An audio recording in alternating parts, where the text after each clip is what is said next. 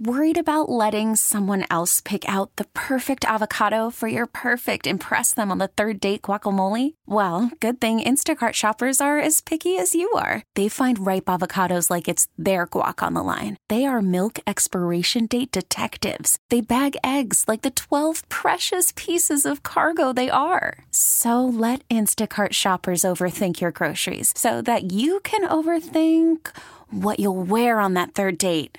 Download the Instacart app to get free delivery on your first three orders while supplies last. Minimum $10 per order, additional term supply. Spring is a time of renewal, so why not refresh your home with a little help from Blinds.com? We make getting custom window treatments a minor project with major impact. Choose from premium blinds, shades, and shutters. We even have options for your patio, too. Blinds.com invented a better way to shop for custom window treatments. There's no pushy salespeople in your home or inflated showroom prices. Our design experts can help you find the perfect window treatments on your schedule. We'll even send free samples directly to you. Plus, we can handle the measuring and installation for you. Unlimited window treatments installed for just one low cost. And with Blinds.com, you'll always get transparent pricing, no hidden fees. Our free shipping and 100% satisfaction guarantee can put the spring back into your step and into your home, too. Shop Blinds.com right now and save up to 45%. Up to 45% off for a limited time at Blinds.com. Blinds.com. Rules and restrictions may apply. Got a couple more minutes talking Green Bay Packers as well as some of the top headlines going around in the NFL. And no one better to do it with than lead NFL analyst for Pro Football Focus and host of the PFF NFL podcast. It is Sam Monson of Pro Football Focus. Sam, appreciate the time. How are you doing this afternoon? I'm doing well. How about you guys? Doing well. Obviously, we're excited because as we're talking Packers training camp, that means football is getting closer and closer. But unfortunately, Sam, there's been a lot of headlines in Packers training camp that has got Packers fans a little on the edge. Obviously, the big one being David Bakhtiari. I mean, at the end of the day, Matt LaFleur talked a couple weeks ago how he said that it was expected that David Bakhtiari would hopefully be ready for Packers training camp. And then we hear from Brian Gutekunst on Wednesday that he unfortunately went through another procedure in the offseason on his knee. I think there's obviously the big question marks on this offense are the the wide receivers, but I think the offensive line, especially with Elgton Jenkins coming back hopefully within the year, I think the offensive line is just as concerning as the wide receivers going into the season. What, what about you? Yeah, it's always a concern anytime a guy takes longer than sort of one calendar year for everything to be okay. And obviously, you know, these are high level athletes, and sometimes recovery isn't always as straightforward as it's supposed to be, and sometimes things do take longer than that. But anytime uh, an injury recovery is anything but routine, it does make you nervous that that player is not going to be the guy that he was before he got injured. And that's the sort of territory we're in now with David Bakhtiari, and we just have to cross our fingers and hope that he comes back as the guy that he was when he left, which is the best left tackle in the NFL, certainly the best pass protecting left tackle in the league. Um, yeah, Green, Green Bay's offensive line has kind of been deteriorating talent wise for a couple of years now, but one thing is – Aaron Rodgers, I think, provides a fantastic boost to that group. Um, he's a very good quarterback at mitigating some of that pressure and being able to move around and adjust the pocket and sort of reset the leverage of his offensive linemen. There are plays where any normal quarterback, those guys would be giving up pressure, but Rodgers is able to make a couple of little subtle moves back to back and, and almost reset the block.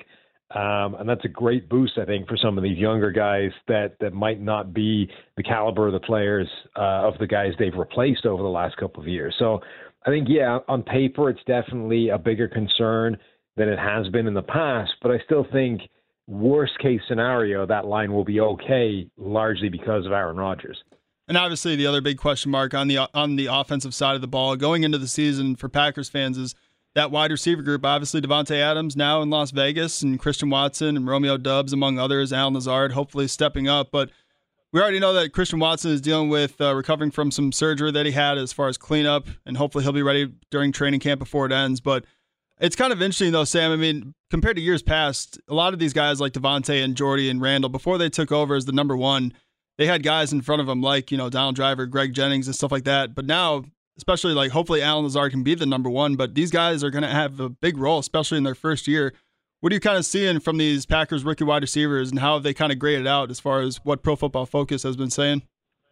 Yeah, it's the first time that there hasn't been this kind of seamless transition, this handing of the baton between number one receiver to number one receiver uh, during really Rodgers' time. Like you said, it went Donald Driver to Greg Jennings to Jordy Nelson to Davante Adams, and there was always this elite number one there, guy there for him to throw to.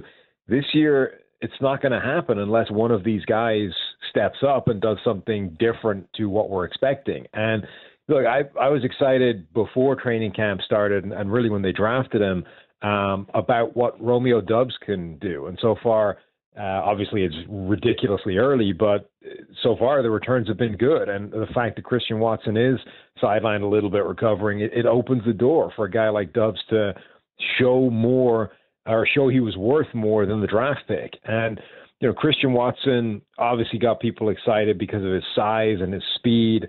Um, but he ran a very sort of Spartan route tree in college in an offense that wasn't the most pass happy thing in the world and not doesn't necessarily have the best ball skills in the world. So I think he's going to be a work in progress. He's going to be a guy that might take a little while to realize his full potential. But Doubs doesn't have those concerns. Um, he ran a much more diverse route tree in college.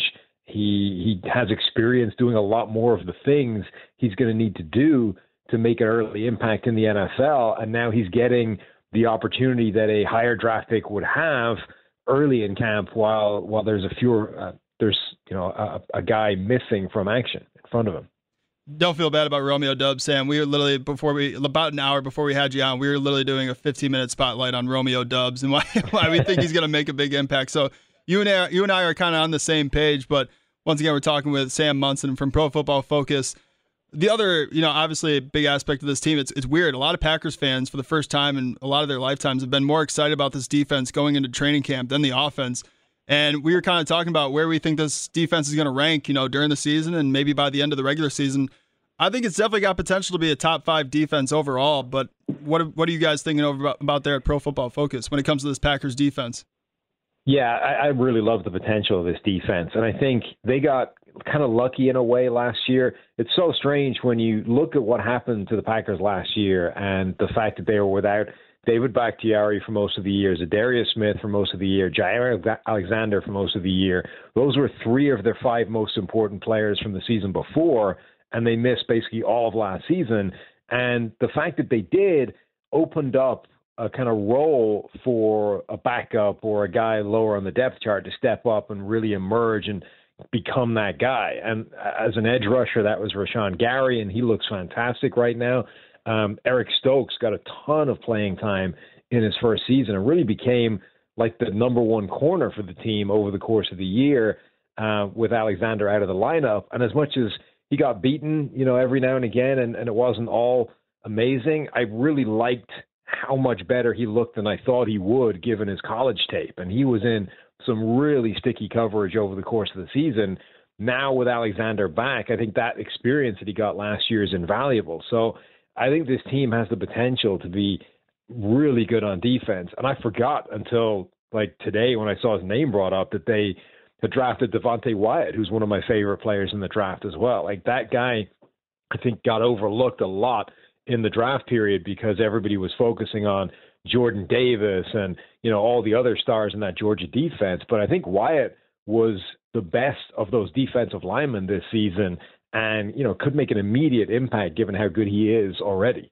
Yeah, I know a lot of Packers fans are very happy that the Packers are finally surrounding Kenny Clark with some depth as well on the defensive line. But going back to the secondary with Jaire Alexander coming back, hopefully healthy for the entire season. Eric Stokes and Rasul Douglas locked it down pretty much last year in his absence, and they were able to keep Rasul Douglas. But I'm just kind of curious because all three of those guys really have never played slot corner, especially with Eric Stokes being a rookie last year. I just wonder what you think they're going to do when it comes to slot corner. Do you think it's just going to be kind of a rotating uh, position that they'll use all three of those guys? Yeah, it, it is going to be an interesting one to watch. Jaire Alexander, I think, has the most natural skill set to play in the slot, um, but that doesn't necessarily mean that's the direction they'll go. Uh, I, I think Eric Stokes, conversely, is the one that I think that's least suited to playing in the slot in terms of what they do well and, and where they win. Um, so I think that's probably something they're going to try out and see if one of these guys is a more natural fit inside. But the bottom line is those guys are all three going to be playing an absolute ton. And if they play at the kind of level they were playing last season, and Jaire Alexander obviously the year before, I mean that that might be the best one, two, three cornerback group in the league. Once again, talking with Sam Monson from Pro Football Focus. Also, check out the PFF NFL podcast as well and follow him on Twitter at PFF underscore Sam. Kind of looking outside this Packers or Packers team, really the division overall. Minnesota's got a new coach. Detroit keeps on adding players like DJ Chark and stuff like that. I'm not really expecting anything from the Bears, unfortunately. But aside from the Packers, like who do you think could be the top threat in the division in the NFC North? Yeah, I think there's a lot of unknown about the other teams in the, the division. Detroit are a lot of people's um, kind of fashionable pick right now for a team that will uh, outdo their win total um, and, and overperform expectations. And it's definitely possible. I, I really like the way the Lions have been building in this rebuild project. Um, but it does rely on a lot of these young guys they've added already taking that next step this year and developing. And if they don't, if they just haven't, you know, use those picks particularly well, they're not going to take the big step forward that people thought they would.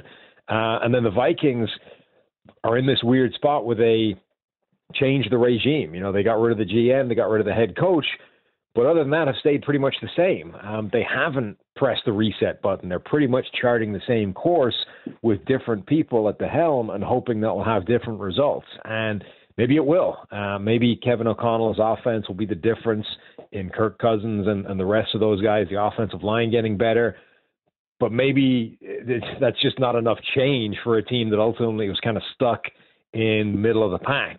Um, I think just from talent level, the Vikings are probably the second best team and therefore the biggest threat to the Packers. But I think there's definitely a, a wide a wide range of outcomes for both those teams. Another threat to the Packers, especially potentially come playoff time, is the Tampa Bay Buccaneers. And obviously, Packers fans were hoping that Julio Jones at this point we all knew was going to be a one year deal and like around six million. But Packers fans were definitely hoping that they could bring in Julio Jones along with Sammy Watkins to kind of help guide these rookie wide receivers. But now, obviously, Julio Jones, a member of the Tampa Bay Buccaneers, who I agree with you, Sam. I saw on your Twitter 85 on Julio Jones. It's just disgusting.